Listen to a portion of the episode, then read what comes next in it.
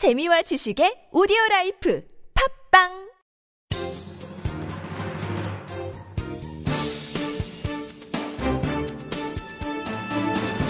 일간사설 5월 26일 화요일 서울경제사설.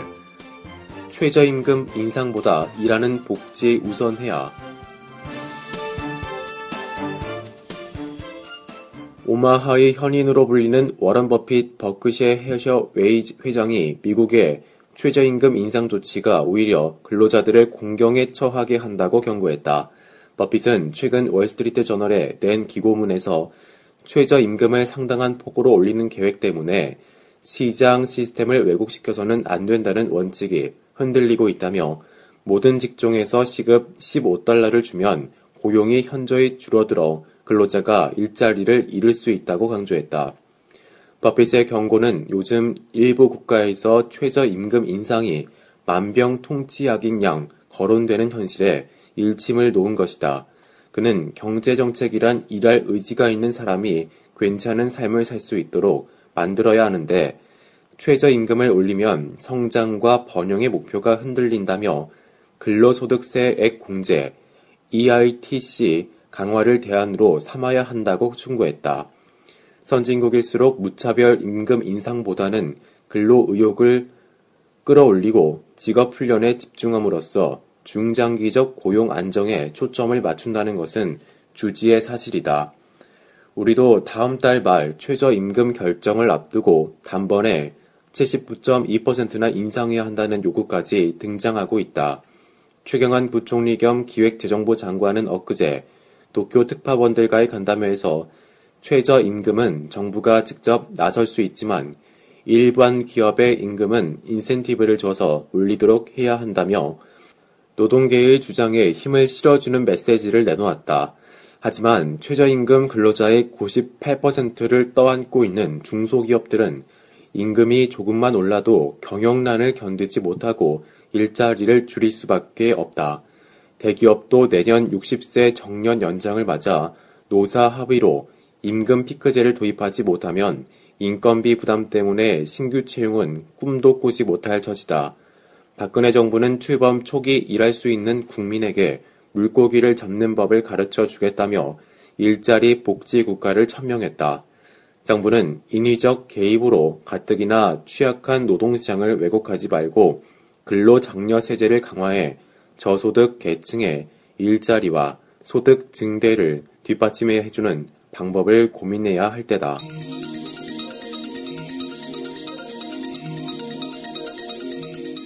재현되는 아파트 고분양가 부메랑 되려나 최근 부동산 수요가 살아나면서 아파트 고분양가 논란이 새삼 고개를 들고 있다.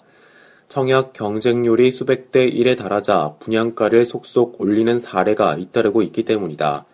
특히 지난 달부터 상한제가 사실상 폐지되면서 분양가 고공행진에 탄력이 붙은 모양새다.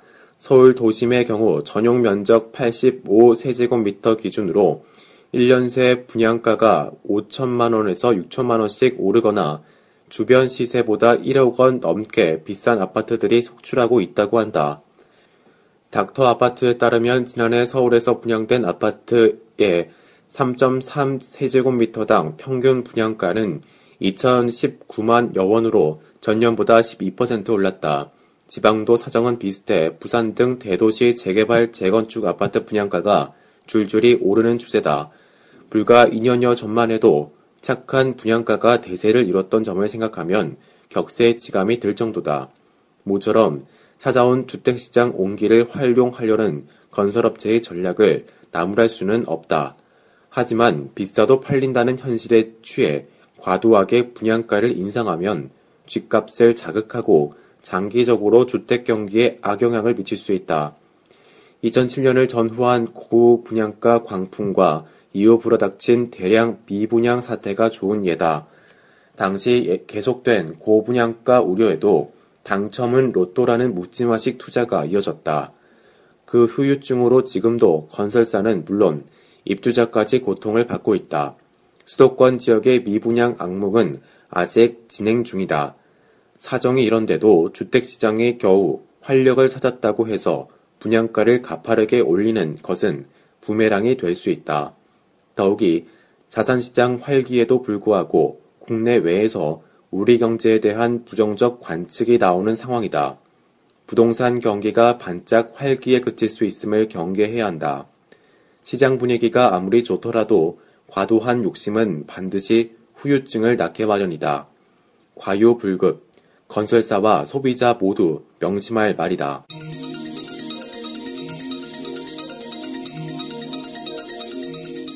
국회 본회의 이번에도 빈손으로 끝나선 안 된다. 여야가 25일 부처님 오신 날을 맞아 나와 남이 서로 다르지 않다는 뜻의 자타 불이를 한 목소리로 강조했다. 새누리당은 이날 논평에서 부처님께서는 고행과 끊임없는 수행으로 자타 불이를 실천하며 모든 중생을 공경하라는 큰 가르침을 인류에게 주셨다며 오직 국민만 바라보며 국민 화합을 위해 더욱더 정진해 나갈 것이라고 밝혔다. 새정치민주연합은 나와 남이 서로 다르지 않다는 부처님의 가르침은 우리 사회의 갈등과 분열을 치유할 수 있는 귀한 말씀이라는 내용의 논평을 발표하고 국민을 위한 정치를 다짐했다. 여야는 이렇듯 화합을 말로만 외칠 게 아니라 행동으로 보여야 할 것이다. 당장 28일 열리는 5월 국회의 마지막 본회의에서부터 국민이 바라는 수준의 공무원 연금 개혁안을 만들어 처리해야 마땅하다. 일단 여야는 물밑 협상을 통해 국민연금 소득 대체율 50% 명기 문제에 대한 이견을 좁히고 재합의문이 틀까지 잡아가고 있다고 한다.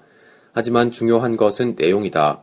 공무원 연금 지급률은 2035년까지 1.9%에서 1.7%로 낮추고 기여율을 2020년까지 7%에서 9%로 높인다는 5·2 합의안의 재탕에 그쳐서는 곤란하다.